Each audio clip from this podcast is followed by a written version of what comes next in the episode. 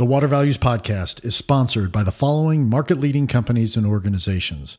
By Ziptility, helping utilities capture more, better, and accurate data from the field, by Intera, geoscience and engineering solutions, by Xylem, Let's Solve Water, by the American Waterworks Association, dedicated to the world's most important resource, and by Black and Veatch, building a world of difference.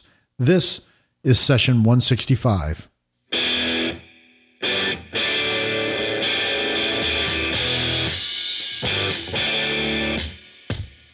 Welcome to the Water Values Podcast. This is the podcast dedicated to water utilities, resources, treatment, reuse, and all things water. Now, here's your host, Dave McGimsey.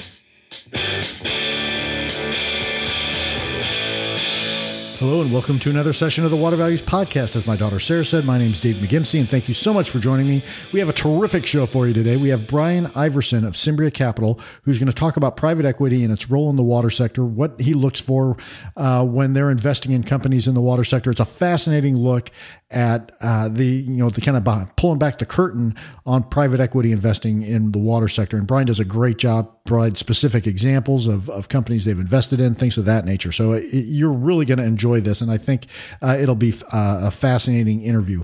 We also have Reese Tisdale back for a Bluefield on Tap segment where we're going to talk a little pipe materials, specifically plastic, uh, and what that uh, what what some of Bluefield's research uh, looks like in that in that regard. Uh, before we get to Bluefield on Tap and our fantastic interview with Brian Iverson, a little housekeeping first and foremost. Another hearty thank you to our sponsors. Again, they are Ziptility, Intera, Xylem, the American Waterworks Association, and Black and Veatch. Thank you so much to those sponsors, and I'd like for you to do me a favor. If you work for any of your sponsors of these sponsors, or if you work with any of these sponsors, please thank them, thank your boss, thank your contact at the sponsor, and tell them that you appreciate their leadership in the industry through the sponsorship. If you're interviewing for a job with one of the sponsors, again, please thank them and let them know your appreciation for sponsoring the podcast. Uh, you know, what better way uh, to express and demonstrate that you are plugged into the water industry than to let your interviewer know that you you listen to the Water Values podcast and you appreciate their company sponsoring the podcast. So uh, again, thank you so much to those sponsors. And as long as you're letting the sponsors know that you appreciate their support of the water industry, education, and thought leadership here on the Water Values Podcast, why not leave a rating and review on Apple Podcasts, Stitcher, TuneIn, or whatever other podcast directory you access the podcast on? That'd be greatly appreciated and will help others find out about the podcast. Finally, thanks for those ratings and reviews. We picked up another five star rating this week on Apple Podcasts, so thank you so much. Uh, please remember to rate and review the podcast. So thanks again. Uh, now it is time for Bluefield on Tap, where Reese Tisdale again talks pipe materials and plastics. So here we go. Well, Reese, welcome to another Bluefield on Tap. How you doing? I'm pretty good, Dave. How about yourself? Doing well, thanks. Uh, settling into uh, uh, getting ready for spring to spring to get here. Uh, we finally have some sun uh, here where I live. I mean, it's been it's been a pretty gray winter. It's not. It's it's been an in between winter, which kind of stinks. Either give me snow or give me. but it's the it's right now in Boston. It's 45 degrees and raining. Yeah, so yeah, it's a little tough. Yeah.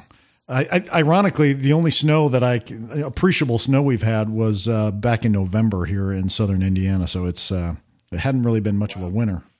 Yeah, so. we haven't. I don't haven't had much. I mean, we've been skiing up north. I was in Maine last week, skiing for a couple weekends, and there was snow. They got a foot of snow, but I think after the rains today, it's all washed away. So yeah, it'll be ice tomorrow.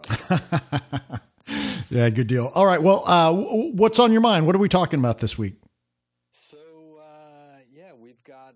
There's a lot going on as usual. One thing Uh, you know, for those those of the listeners who may have already heard this, we put out a pipe report, underground pipe report, actually at the end of last year in Q4, and was looking at sort of capital expenditures for pipes. But more recently, it's just about to be released, was taking a deeper dive into the pipe market segment and really taking a look at materials and what the if you want to call it market share of different pipe materials, whether it be plastics, that being PVC, HDPE versus ductile and, and other in concrete, you know, how is that playing out? Because I think you've had guests on in the past that have, you know, have interest, uh, for lack of a better way to put it, interest in sort of what materials are being deployed for good or bad right. across the municipal landscape. Yeah, well, yeah. When you mentioned plastics, I know that uh, Andrew Andrew Whelton, uh, who's up at Purdue, has been on because he's done a lot of research in that area. What what what's caught your eye about the pipe industry? Well, I think what's interesting is you know our we have companies coming to us, you know, saying, "Hey, where's that change? Where's that threshold of what's happening over time?" And I think at the end of the day, there is a change happening, and plastics are being more widely adopted, and I'm using that broadly, like I said, PVC, HDPE. They're being more widely adopted across municipalities, but there's some nuances to that, and there are a host of older cities like we'll say Boston, Philly, New York, uh, Chicago, for example, but urban areas that they're going to rely on what they've been uh, procuring or buying over time. They use ductile iron, they're going to stick with ductile iron. And in some cases, they may not even consider PVC as an option. There are reasons for that. One, you know, that's what they've done, that's what they understand. Secondly, these are underground, densely uh, uh, populated. I guess they're dense, you know, with infra- other infrastructure, whether it be telecoms, whether it be gas, as well as water, wastewater. And so the, any disturbances that take place may have greater, whether it be through digging or just, you know, subways and other traffic above ground may have greater impact on the local environment. So they're sticking with the ductile. But new property development, the economy is good, and I think that's a bigger trend that we're seeing. The housing starts are up. I think they're up about five point five and a half to five and a quarter over the past, you know, since from 2018 to 2019. So new build is happening. New suburban homes are being built. Ex-urban homes are being built. Property developers are relying on plastic. It's much cheaper upfront to buy and install plastic than it is ductile.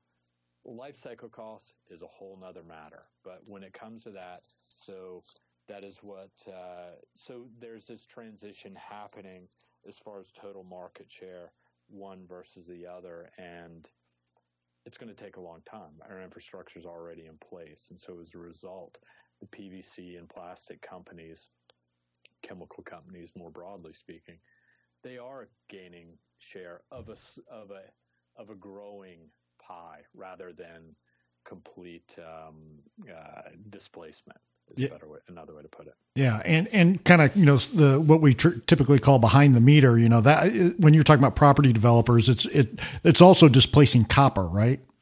Absolutely, absolutely. And behind the meter, what we've looked at is just miles of pipe across the you know. Currently, there's you know what is it, uh, 1.8 million miles of um, wastewater pipe and 2.2 million miles of drinking water pipe. Behind the meter is a different story. I mean, I think you're exactly right. They're definitely going with plastic. Yeah, um, and and I, am curious about the geographical issue you identified. You know, you kind of said uh, at least some communities or cities in the Northeast are sticking with ductile. So where is it? Is it cities in in warmer climates that are more likely to switch to uh, plastic? And does that have anything to do with kind of the freeze thaw cycle? Temperature de- definitely is one of the concerns about plastics. That they has an impact on environmental factors. So, you know, whether it could be in colder climates, if depending on how it's installed in colder climates, it may be a, a, bigger issue. I think our geographic distribution, at least in our forecast model, shows that actually, you know, it's kind of the high growth states, places like Colorado, Nevada, Arizona, um, those Florida, um, those are states that there's a lot of new build happening. Those are the fastest growing states. Some of you know some of the fastest growing states in the U.S. And as a result, if if growth is driven by new build and new build is partly or largely driven by property developers, then they're going to go with the cheapest upfront capital cost, and that's going to be the plastics. Yeah, yeah. Is there any? Um, did, did I'm I'm curious about what building codes and plumbing codes are doing for this industry. You know, because like we mentioned Andrew Whelton at the top, and he his big concern isn't so much like structural integrity or things like that. I think his his his was kind of like what what's in those plastics that's potentially leaching into the into the pipes and and kind of one of the things was you know with with the conservation ethic that's kind of come about the water sitting in the pipes longer and can leach more stuff because it's not moving through as quickly uh, is, is has any um, any of your research kind of touched on that issue or or how plumbing codes play into that We didn't this it didn't look specifically at local plumbing codes, particularly on the household side. What we did look at is we looked at um, municipalities that actually allow large diameter PVC to be used or included in their bidding or procurement processes. Um, so we've mapped that, and it's pretty wide ranging. But there are select cities, and I think the PVC trade organizations uh, have really made a big push to be included in those um, in those bidding uh, RFPs. Mm-hmm. Because in some cities, you know, like if you look at Boston, they don't even look at PVC or plastic. Um, it's just not on the radar. They use ductile, and that's the way they are. The larger, older cities typically do that. Where you're seeing new growth, new growth areas, whether it be Sacramento, down to San Diego to Albuquerque to Tucson to Tulsa to Houston. There's a lot of new growth happening there, in plastics uh, are being included. I think you know went back to that your point about building codes and plastic and health concerns. I think that is a, an ongoing concern. There are a lot of studies about that. I think there's no love lost between these two, uh, you know, groups of whether it be, I'll call them the metal players versus the plastic players. Um, they go head to head and they're they're battling in the front. You know, one of the front lines is exactly that: is you know new pipe installations, and you know because there are a lot of questions. One, the health concerns, but also the structural integrity, what lasts longer, also just energy efficiency. The ductile iron guys will say that hey, our pipes are you know they're thinner, right? And so the inner diameter, you know, so that it takes less energy to pump water through ductile iron versus plastic because the plastics need to be thicker, um, and so on and so forth. So that being said, admittedly, I you know I live in an old house. My house where I live is my building. I think was built in 1880, um, and it's been rebuilt and even an addition onto where I live when I go on vacation, like we were in Maine last week for a week, I get home, I do turn the water on and let it run for about a minute before I start drinking it for what that's worth. Yeah. Interesting. All right. Well, great. It, Reese, always fantastic talking to you. Thanks so much for your time. And uh, we'll, we'll talk to you again next month. All right, Dave. Hopefully it'll be spring, but I doubt All right. We'll see you then. I'll see you. Bye. As always, Reese does a great job with Bluefield on tap and filling us in on some of the uh, interesting trends in the water industry. Uh, now it's time for our feature interview with Brian Iverson of Cimbria Capital. So let's get that water flowing and learn a little private equity in the water sector. Hello, Brian. Welcome to the Water Values Podcast. Thanks so much for being here. How are you doing today? I'm doing great. Um, thanks, David. I appreciate you um, uh, having an interest in in our company, and I'm looking forward to, to chatting with you. Yeah, I've, I've, I've wanted to, to get someone on to talk about private equity, venture capital, that kind of thing for a while. I know I've talked to, to some other folks in the industry, uh, but this, I, I, think our conversation today is going to be a little more targeted. Um, from a uh, from from what private equity looks at in terms of of the water sector. But I'm kind of getting ahead of myself here. Could you, uh, Brian, provide us a little bit about your background uh, in in terms of how you got here uh, into the water sector? Yeah, I'll be happy to. Um, I'll start out with telling you that I'm from Denmark, so I do still carry an accent, so I apologize up front. Um, but I spent last 20 years of my life here in United States. Uh, and I, before I came here, I have a little bit of military ex- experience as an officer in the Danish Army. Uh, my education is in accounting and finance, so I'm a business guy. I'm not technical, and I'm not technical by background. Um, I spent uh, about 15 years in, in private equity, including eight years in a, a sizable private equity firm out in New York City. Um, and then I, before I started Cimbria, the firm that we run today, I had a, a two, three year period of time where I was a turnaround CEO for a company in Canada. So I'm, I'm a business guy, and I ended up um, being focused uh, in not only in private equity, but from an industry-specific uh, view in water and agriculture. Um, so that's why I am today. We run two businesses. Uh, we have a consulting firm that I founded alongside a couple of individuals uh, focused in water, agriculture, and renewable energy. And then we founded a growth equity, a private equity firm uh, named Cimbria Capital. Uh, and, I, and that's the company I run day to day. Terrific. Well, first off, you don't need to apologize for your accent. That's not a, that's not a problem. We're we're happy to have you on. In, in fact, I've, you're the second Danish guest we've had on, so uh, no no worries there. Uh, what can, I'd like to little, do a little follow up on that on your background. What drew you to the water sector? What why why did you get here? It, it was financial opportunity because I had I didn't have it, it was not a it, I was definitely not coming from the perspective that I needed to change the world to make things better. I'm very happy to participate in things that, that will do all of those things. But when we looked at where would we uh, target an investment mandate when we started Cimbria, we, we uh, decided that water and agriculture are two of the industries that are, uh, are ripe for change. so it was almost entirely something we did from a financial view that we saw an ability to to make investors happy. Yeah, yeah. Uh, I'm, I'm sure we're going to get into uh, what those opportunities you saw were, but before we do, what I'd like to explore Cimbria's role in the water sector. You know, how what what role do you see it filling uh, in in the water cycle in the water system? Or, I mean, what we do um, is to help smaller companies grow. So um, we we are mostly looking at small or mid-sized companies in the space, all private companies who's looking for growth capital or expansion capital. So we will be in a, a, a helping hand, if you will, not only with uh, capital, but also with the team that we bring. For most small companies or mid-sized companies who's looks, looking to grow further or is changing slightly direction or have to change because the industry around them is changing, they will oftentimes need or could use assistance. And those are the companies that we will tie ourselves to.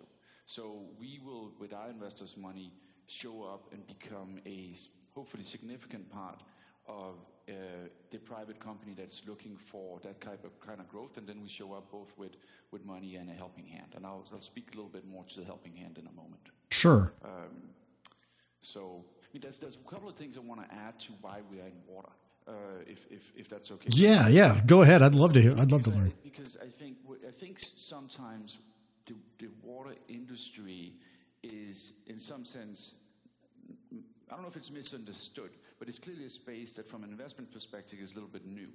And and one thing I would, would love to speak about, at least for a brief second, uh, relates to uh, the fact that um, Larry Fink uh, recently Larry uh, Fink is the BlackRock CEO. So the, they are money managers at the highest caliber, you know, billions of dollars. And, and in his recent annual letter, he spoke about climate change and the fact that the world of finance and investing, investing is changing due to these changes we see in our environment. And water clearly comes under that umbrella. What the reason why I bring it up is, in really because you asked about why are we interested in water and, and my firm's interest in water, what, what Larry brings up around him thinking that the world is changing. And when I listened to him speaking to it, when CNBC interviewed him, I mean, I'm, I'm happy he's, he's shown up with that statement. It can't, you know, I can't help smiling because I feel like what he refers to as his epiphany is something that I believe has been around for a long time. Uh, but what he's sta- stating is that the world is changing, investing is changing, and therefore, because businesses are changing, because they will, they're reacting to a new environment. Um, and, and that's really the transition that we're investing into, and that's where we see that opportunity. I'm happy that Larry is making this statement because it's really proof that it's becoming mainstream. Because we've spent quite a few years now second guessing if these changes are truly coming. When he's saying it, frankly, when he's allowing himself to say it, uh, that means it's mainstream. And I, and I think it's just proof that those of us were, who were before him um, were going in the right direction. Sure, sure. Well, uh, that that's a great segue into kind of where we were going to uh, go next in terms of what what do you see as the current uh, market market structure in in in the water space? I mean, it's obviously changing uh, right? But w- what, what what do you see uh, out there in the market now? Well, I mean, I'm when I'm looking at the water space because the reason why people don't fully understand it and appreciate it, it's many times related to to the fact that it there's there's a government piece of it that is that seems and in many times a little more significant in, in some other industries. I think it's important to underscore that any industry has governmental influence. Nobody's you know, entirely free from that, so it's not entirely new. But I think what scares certain people from away from, or at least gives provides some hesitance to investors stepping into water. Um, I think it's it's because of the governmental piece of it. So I think, and I think that's that conclusion is not wrong. I mean, and, and we're very aware of it. But when I look at the structure of the water industry, um, and when I speak of it, I mean, first of all, I think of it as being a, in some sense, an unacknowledged industry, or, or even a forgotten industry, because it's it's been around. We have clean water almost any room we walk into, at least in the part of the world that, where you and I live, and, and that's a big industrial effort over over many many years that has created the ability for us to do so. So the industry's there, but we've kind of forgotten about it. It's a commodity-based industry there is sectors to the industry in a similar way as you would see in any other commodity driven industry. So there's an upstream, there's a downstream, there's a midstream, there's a service component. And when, when I look at the, the water industry, I look up and down and across those that value stream with the purpose of looking for investor, investable companies and opportunities. And they exist. There's clearly certain places where it's less interesting and there's certain places where it's more interesting. But to me, my view and, and approach to the water industry is very similar to the one I've had when I have invested in commodity driven industries. Um, so, so, so I think it's a little misunderstood, frankly. Uh, you, you you've mentioned a lot of lot of, lot in there. I'm I'm curious about the the market segments, just so that the listener can have an idea. Um, uh, what we're talking about in terms of you mentioned upstream, downstream, midstream, service industry. Could you give an example from from each one of those, so just so the the listener kind of gets it a, a, picture of what you're talking about in their mind? Yeah, I mean, I'll, I'll give an example for one of the sectors that I, I liked the most from an investment perspective. First, first of all, water is a, a lot more than a commodity. I mean, if you if you think about in, in oil and gas investment, it's really any company that relates to and do business that relates to, to that commodity stream. Uh, and the same is true about correct about water. Um, I like the service industry. I mean, I like anything from, I mean, anything that makes the resource use more efficient, which is many times service companies doing it from, from high tech to medium tech down to the drilling company that may be drilling for, for water. Um, and and, and maybe this is a good time to also mention the price of water because that's another issue and worry people have about investing into the water industry. It is that, that the, the commodity, water as a commodity is priced in some sense on socialistic terms because it's the government that sets the price and we're extraordinarily worried about increasing that price because there's a human rights piece to it. And there definitely is. But it doesn't mean that the service companies whose servicing the pipe, drilling for water, making sure we have clean water on a continuous basis at the right location. Those service companies are out there working every single day. And they make money, and, and, and most of them are private companies. Um, and, and, and that's, that's why I like it. And by the way, I, and I think we should talk a little bit more about the water price maybe in a moment, but I mean, not only my expectation, my firm belief is that the price of water will only one, go one in one direction and that allows for more service companies and other companies to flourish and that's where we want to participate. If if if investors are worried about price as a commodity, how do, how do you get comfortable, uh, uh, you know, with that? How how are the service companies uh, dealing with with that uh, that issue of price uh, and the commodity nature of water? Because I mean, there's a couple of answers to it. One of them is that the service company doesn't really doesn't doesn't only rely, rely on excuse me on the price of water. They rely on the fact that we need water. So it's it, the, the, what's very unique about what's truly unique about water as a commodity as an industry is the demand side is really not flexible. At least not when you get to a certain point. We need water. So and we need water more or less all the time, everywhere where people live. So demand, the demand side requires us to have water there, and, and the service companies rely on that fact, not, not, not really on the price of water itself. So there's a binary piece to the water demand that will create um, a need for service companies. And we live, by the way, it, again, I'm referencing most of this part of the world. We live in a, in, in a part of the world where infrastructure is getting very old and it's, you know, in, in some sense falling apart. Uh, and we are behind on those repairs, and we are behind on making the system system more efficient. So, so, so whether or not the water price is quote unquote accurate, accurate and right, the service companies will need to run very, very fast to ensure that water is available to all of us. So, so, so, so it's important to, for me to, uh, as an investor, to lean into and invest into private companies that where we know that they will get paid. So, but that's always the case. That's really not new. Um, so I, I, don't, I don't, and again, the price, the price of water, whether we like it or not, we should only expect it to go up. And by the way, in between you and I, David said with a smile, we we want it to go up because if we don't start um, caring for and appreciating water as a commodity we will only get further behind and there will be true panic the moment that we don't appreciate for, for the water because when it's not there, we will feel it immediately. Right, right. Now, uh, Cimbria is not the first, you know, uh, VC firm that is uh, is focused on water. So, how how do you think venture capital is doing in in the water sector? Mention up, up front, I, I, we are not a venture capital firm.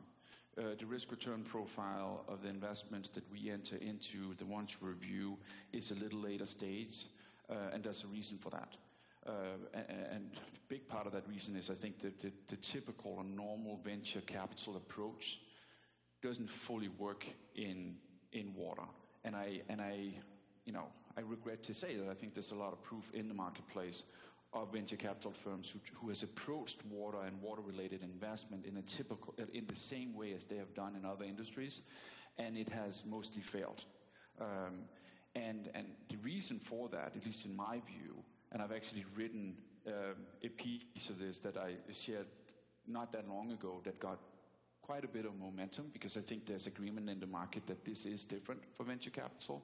Venture capital and the approach of venture capital is usually to take high risk, you know, bets, if you will. Um, so high risk return profile type investment opportunities. They will expect that some of them will um, disappear. They will have a loss in those investments, but then they will also expect that they will have certain investment where they get, get a very high multiple, very high profit on those investments. I think the higher end of that scale, the, the t- five to 10 exit multiples, doesn't exist in water and the water industry, and, and we can talk about more that just in a second. But since you as an, an, a venture capitalist is needing that to get the whole equation to work because you take high risk and you lose a couple um, and you don't get the, the, the, upside deal, then it doesn't work. So I think a lot of VC firms have failed. Yeah. Uh, and we, we're shying away from it. So, so what Cimbria is doing is we look at something a slightly later stage. We, we, we will add more patience so we don't expect um, rapid, rapid growth, which is required for some of those high return um, investment opportunities. So we are in our risk return profile of what we seek is more typical for private equity. And I think that's at least where we want to be because I think that's where we can serve our investors correctly. Yeah, yeah. And so why? So private equity. Why is uh, or, how is private equity doing in in the water sector right now? I mean, what what when you kind of sit back from your perch in the in the sector, how, what what do you see out there in terms of private equity? The, the first comment is there's, there's not a lot of it. It's it's it's it's it's still right, quite new. Um, uh, because investors are still figuring out how to position themselves and how to um, deal with with water as an and an in, as an industry or an investment niche. So, so there's not a lot of good examples. However, uh, if you want to find examples of of companies that are growing because of because this is really an infrastructure related play that you, there's plenty of those. There's plenty of small to medium sized companies who are growing fast, running fast, and will continue to grow because, as I mentioned a couple of times already, we're behind in infrastructure. So private equity, fairly typical approach, risk return profile as private equity would, would do and take elsewhere. Um, I believe, and I think we, I mean, we're seeing it already, is working really well. I mean, there's one example of a, of a um, partner company of ours. It's, uh, it's Florida Drilling, uh, a South Florida water drilling company that's doing many things be, beyond just drilling. But those, that's a management team who is, in my view, the best of what they do. And, and they have grown tremendously over the last three, four, five years because municipalities and private companies is leaning towards them to ensure that they have what they need. And having what they need means water um, for the municipality or for the company that they manage, um, and, and, and that they, they are returning um, private equity type growth, and everybody's happy. And there's plenty of those, those, those both investment opportunities and companies um, in the marketplace today. Yeah, and that's the second time you've kind of brought up the team, and I I want to bring that up because that is such an important element of private equity is the management team and and how that. Can you talk a little bit about about why the management team is so important and and you know how that facilitates the the investment? Yeah, so so this, the management team of the portfolio company itself is really what we're investing into. I think there's two pieces to it from, from our view and from our investors' view, those investors that sit behind me. Um, the management team itself, and when we're looking for companies, we really, I mean, we're looking for the right business model, and that's actually what comes first. And, and not everybody sees it that way. But we're looking for the right business model, and and when we when we find somebody where we believe that they are pursuing the right business model, so the right way of making money, the right way of grow to grow, uh, a business model where they know they have paying customers and there'll be more of it. That's when we will do diligence and make sure, okay, there has to be obviously technology required to carry that business model as well as the management team. And those are the people that are, that are the true experts um, in what we do. Uh, those are the ones who are knowers, who, ha- who has the ability to make change in specific industry niches. So the management team for us, and most people would say this is very important. I just always make sure that those managers are chasing the right business, the, the right business model, because even good managers can go wrong if they're chasing the, they have the wrong approach. My team, and, and this is maybe a, a, a good time to mention us as investors because since we deal with and invest mostly in smaller to medium sized companies and growing companies, almost in every single case, we're dealing with companies and management teams of those companies who are absolutely good at what they do, but it'll also be things they haven't done yet, they don't have time for, or they don't, they don't know how to do. Cimbria's investment team will show up, and this is what I referred to when I uh, mentioned our hands-on approach earlier. I mean, we, we call it the acceleration program. It's really just our way of saying we will be heavy participants, even day to day, with these portfolio companies. So in addition to showing up with an investment, so capital, we will also show up with a team that can bolster and improve and help and even take over full work streams for those portfolio, portfolio companies with the purpose of ensuring that we get to where we wanted to get to. Um, and therefore, that's the way we ensure the, the appropriate return to our investors. Yeah, and that sounds like a lot like like expert capital you're bringing. Um, I I always am a little fearful of, of referring to at least myself as, as expert, but it, um, I definitely have a team and people behind me, and next to me, that who are true experts uh, in both business and technology, and bringing one or two of those individuals into an existing team of, of experts because of what I just said is the management team of the company is really the true expert in, in this equation. Yes, we try to be those guys who will add value and our investment approach, is also in a, it's set up in a way that we really only want to invest if we know we can add value. we would you'd rarely find us showing up investing and then to see us on the, see us on the sideline. I mean, we're going to be in there. We're going to get our hands dirty because that's how we know or we uh, increase the the chance of doing exactly what we told our investors that we would do. But you're welcome to call us experts, David. I'm not going to take that away from you. and and and so uh, I, I, we've kind of been talking around. Maybe I came into this sideways, but ESG. You often hear about ESG investing and things like that. Do do you have elements of that? I mean, I think you've answered a little bit of that, but do you have? Can you talk about the ESG components of of what you look for when you invest? Yeah, I mean, definitely. And I, um, first, I'll kind of I think I'll take the, the, term impact investing off the table because I think it's overused and, and become a buzzword that means less and less. So we, we don't think of ourselves as impact investors. I mean, I, I know what it means. It mean, it's meant to mean positive impact, but I also think it has been diluted because it's thrown around more often than it probably should. I believe in resiliency. I think resiliency investing, anything that can make us better at facing the future and a changing environment around us, including climate change. I think resiliency is a good term, and it is a buzzword, but I think it means something. I also think sustainability means something. Um, and both of those are, are closely related to ESG. Uh, because ESG to me means that you, you need to make sure you improve the world we live in, even when you run businesses, or, or maybe because you're running businesses and because you're making investments. Um, and so to us, ESG is important.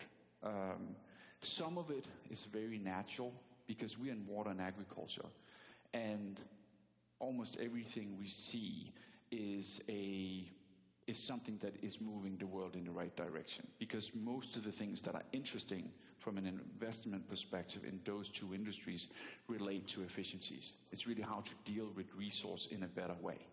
Shorten the distance from where it comes from to the end user, make sure we don't waste it along the way, and that happens with monitoring, lots of new technologies.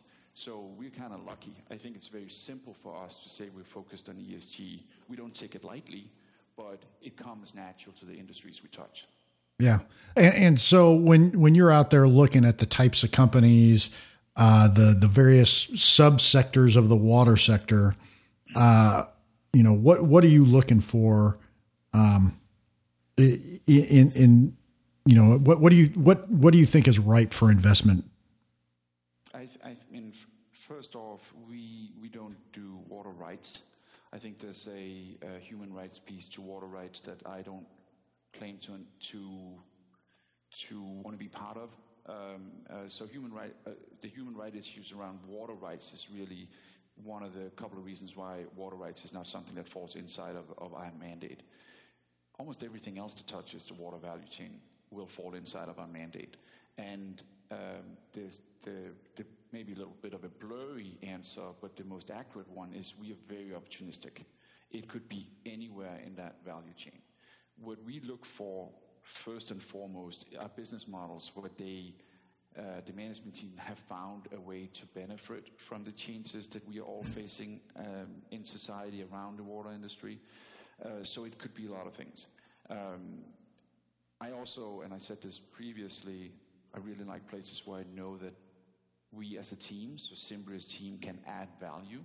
So if I know there's one, two, or three places in the equation for a specific investment opportunity when I can, where I can show up with my team and add something, that, that, that makes me a more, more of a likely investor because it, it is one step closer to the return I'm looking for.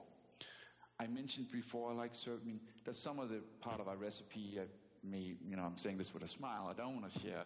Uh, I, I, I, do like service companies. I mean, I, I, I like a lot of the incumbents. I mean, one of the things that I, that I think is overdone is investing in, in individuals and companies that are brand new and who is setting out to disrupt one of our older industries. I'm not against disruption, but I just I prefer to invest in teams who are 100% knowledgeable about the industry they disrupt. And too often, or sometimes, people who's trying to disrupt, they don't have the full knowledge of what they're disrupting. And in most of those cases, they'll overreach or at a minimum believe they can make changes quicker than what is actually possible.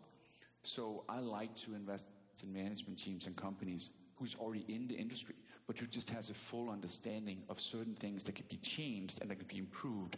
Because if those people tell me that they can make a change, it's a lot more believable because they have lived in as an incumbent in the industry that's changing.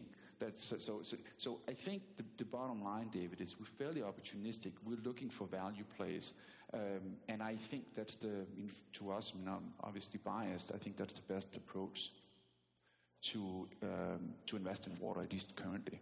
Yeah, yeah. You know, I, I was recently at a uh, partner development program for my firm, and, and I was paired up uh, during some of the activities with one of our private equity guys. And I, I said, I kind of mentioned that I was going to be talking to you, and you know, what should I, what do I need to know about private equity? And and and he kind of echoed the same thing that you said: is management team is everything.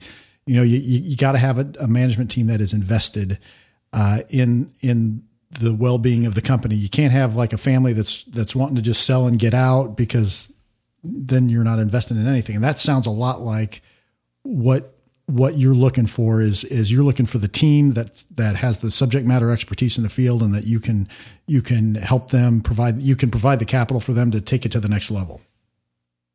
Is, is that is that accurate? Yeah, I mean, all of that's right. I mean, I, will still um, um, underscore that you know, good management teams and good people um, are getting the butts whooped all the time by the wrong business model.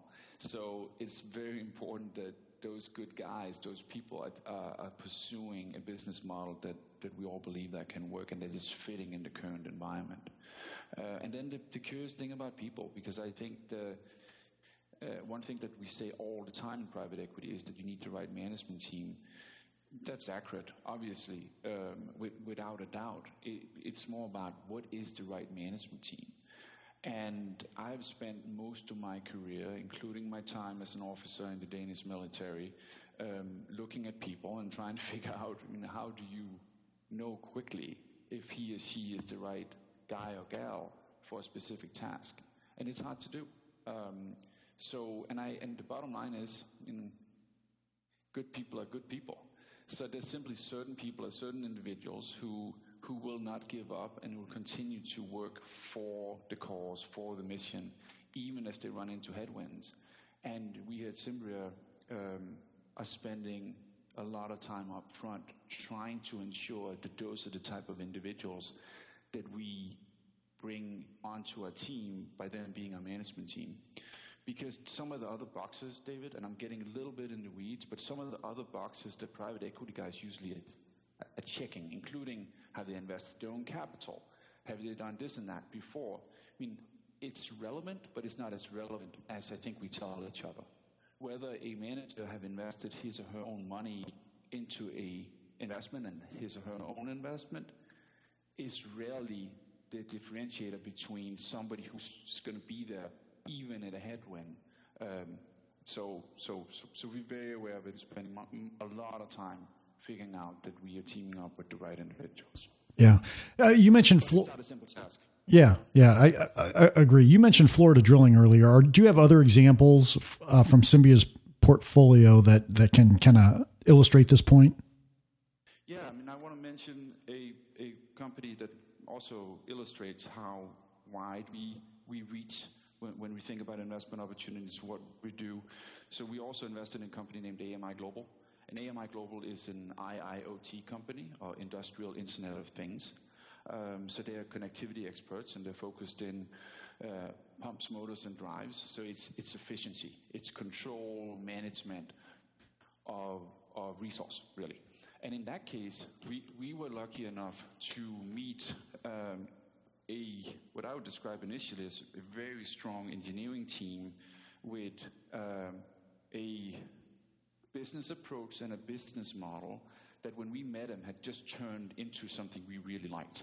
Um, and I would, if you pull me aside, I'd probably say that we may have assisted with some of that.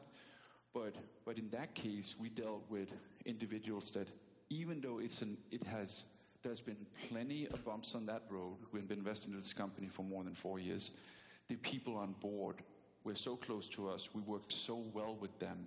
And in spite of headwinds that we have had together, um, nobody ever gave up. And frankly, today we are, couldn't be more happy, both about the team, their business, what they're doing when it comes to financial results, and what we believe would be our financial result uh, a little down the road. Um, but that's a tech company, and that's that is closer to what other people would refer to as as venture capital. What we saw in this tech company was an ability to help with organization, team members, and business model.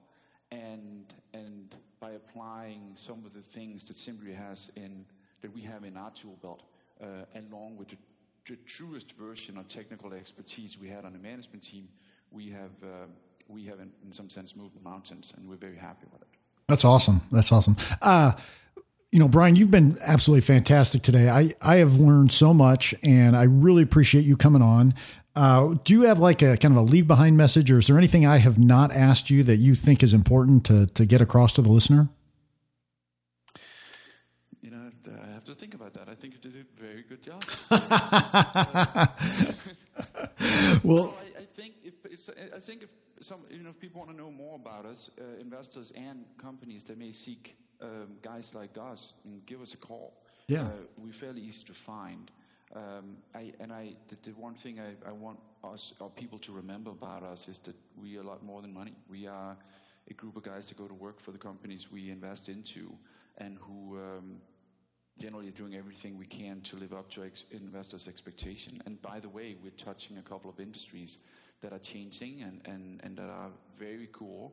And, um, and, and, and maybe one thing I want to say, David, is that we, we, we, we live in a world that's transitioning. Uh, I mean, I personally believe that the wealth transfer that we're currently seeing uh, and we will see over the next 10, 20 years is um, without comparison to anything the world has ever seen.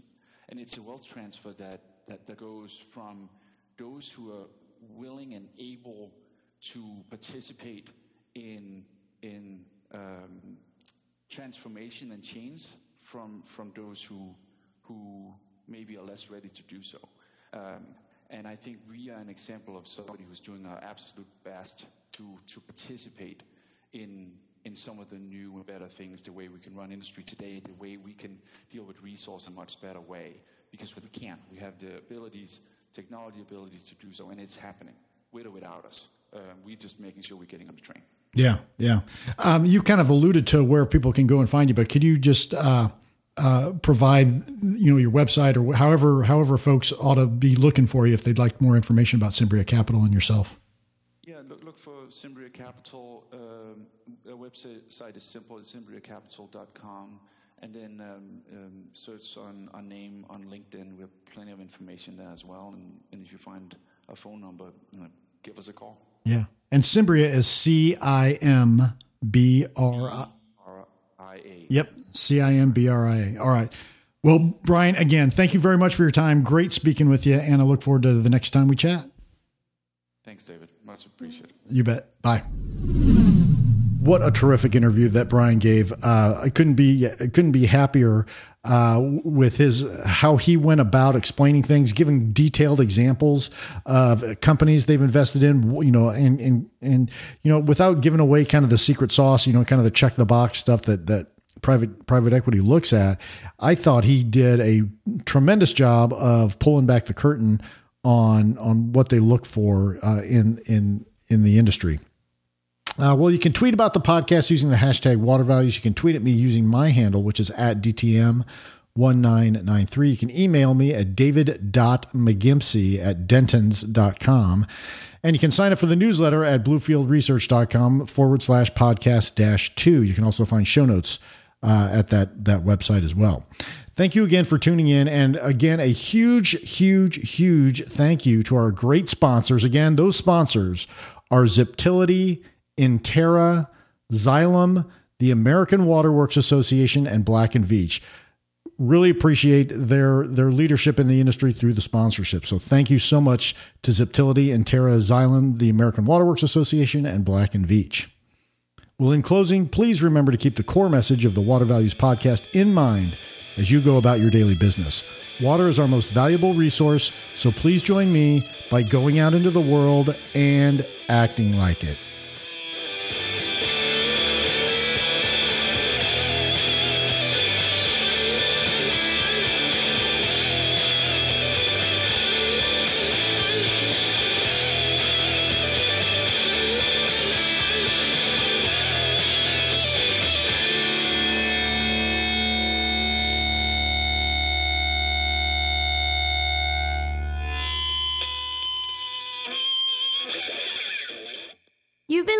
The Water Values Podcast. Thank you for spending some of your day with my dad and me.